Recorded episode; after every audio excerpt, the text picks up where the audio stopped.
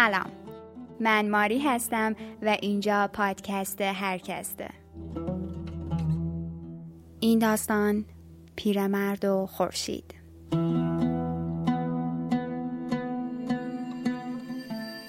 عادتش بود. هر روز سر ساعتش که می‌شد بسات تنهاییش را بر می داشت و می‌رفت بالای بلندترین نقطه دانشکده. صندلیاش را می چسباند بیخ گوش دیوار و بار غمش را روی چهار پایه های چوبیش رها می کرد. می نشست به تماشای خورشیدی که هر روز درست روبروی چشمانش جان می‌داد. دل آسمان که از مرگ خورشید سرخ می‌شد چشمهای پیرمرد به خون می نشست. شروع می کرد به شمردن. شمردن روزهای رفته. بعد یک نخ بهمن کوچک نصار روزگار می کرد. آنقدر منتظر میماند تا غمش در سیاهی شب گم شود. بعد دستش را روی زانو میگذاشت و پله ها را یکی یکی می آمد پایین. صدای شکستن استخوانهایش در سالن دانشکده میپیچید.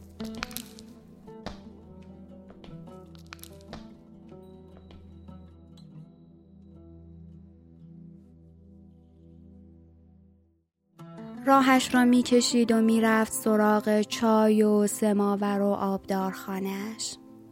کم حرف بود و بیحوصله کج خلق و بدقلق بچه های دانشکده خانمو صدایش می‌کردند روزهایی که کیفش کوک بود سور و سات چای مفت به راه بود هیچ جنبنده ای از بوفه دانشکده چای نمی خرید.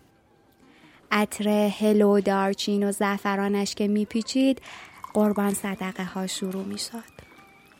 بچه ها سر به سرش میگذاشتند که فلان و بهمان میریزد که چایش چنین و چنان است.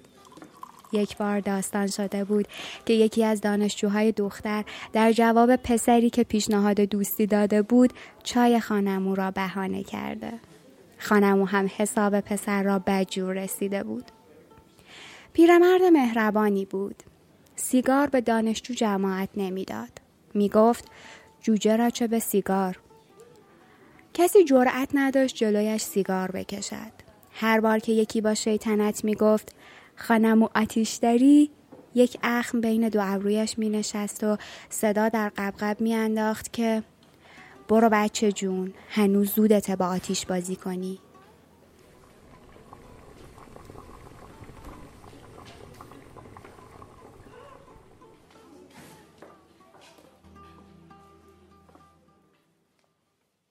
همه اینها کسی نمی‌دانست چرا هر روز سر ساعت می‌رفت و مینشست آن بالا و برای خودش سیگار می‌کشید.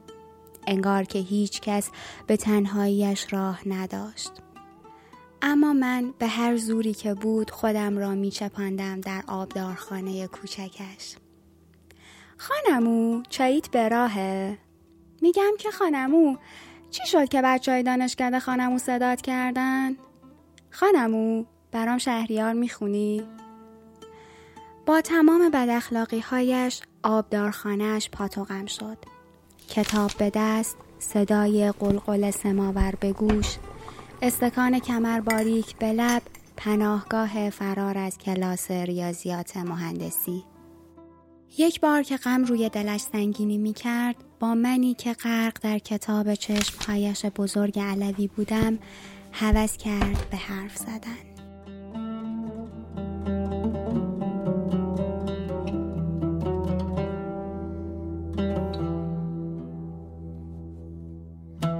سن یارمون قاسده سن ایلن سنت چای دمیشم چای دمیشم ایلن سنت چای دمیشم خیالنی گندرفتی بس که من اخبای دمیشم Ax gecələr yatmamışam, mən sənə lay lay demişəm.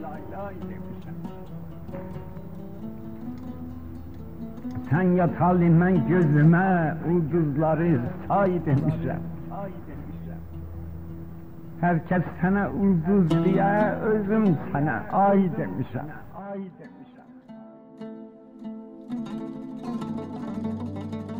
از چشمهایش برایم گفت از دو ابروی کمانش از عطر هلو دارچین و زعفران چایی که در خانه میپیچید و تن خستش را بغل می‌کرد از روزهای رفتهش گفت با محبوبش خورشید خاتون و از صرفه های بیامان شبهایی که تن خورشید در تب می سوخت و ماه که تا صبح بیداری می کشید.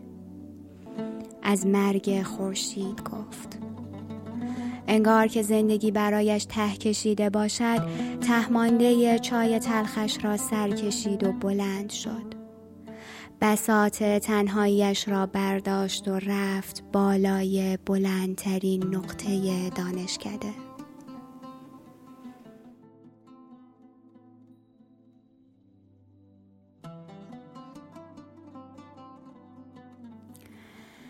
بعد از آن روز هر بار که می رفتم آبدارخانه برایش شعر می خاندم. یک بار بی هوا رو به من کرد و گفت عاقبت عشقتان به خیر باشد دختر جان. این را گفت و رفت و یک لبخند روی لبهایم جا ماند. لبخندی که می‌خواستم تا عمر دارم تا جان دارم تا روزی که خورشید طولو می کند باشد و بماند و بخندد. اما نمی‌دانستم. نمی‌دانستم روزی مرگ محبوب مجبورم می کند که هر روز سر ساعتش بسات تنهاییم را بردارم و بروم بالای بلندترین نقطه دانشکده. صندلی را بچسبانم بیخ گوش دیوار و بار غمم را روی چارپایه های چوبیش رها کنم. بنشینم به تماشای خورشید تا هر روز درست روبروی چشمانم جان بدهد. چشمهایم که به خون نشست شروع کنم به شمردن. شمردن روزهای رفته. بعد یک نخ بهمن کوچک نصار روزگار کنم. دستم را روی زانو بگذارم و پله ها را یکی یکی بیایم پایین. تا صدای شکستن استخوانهای پیرزنی در سالن دانشکده بپیچد.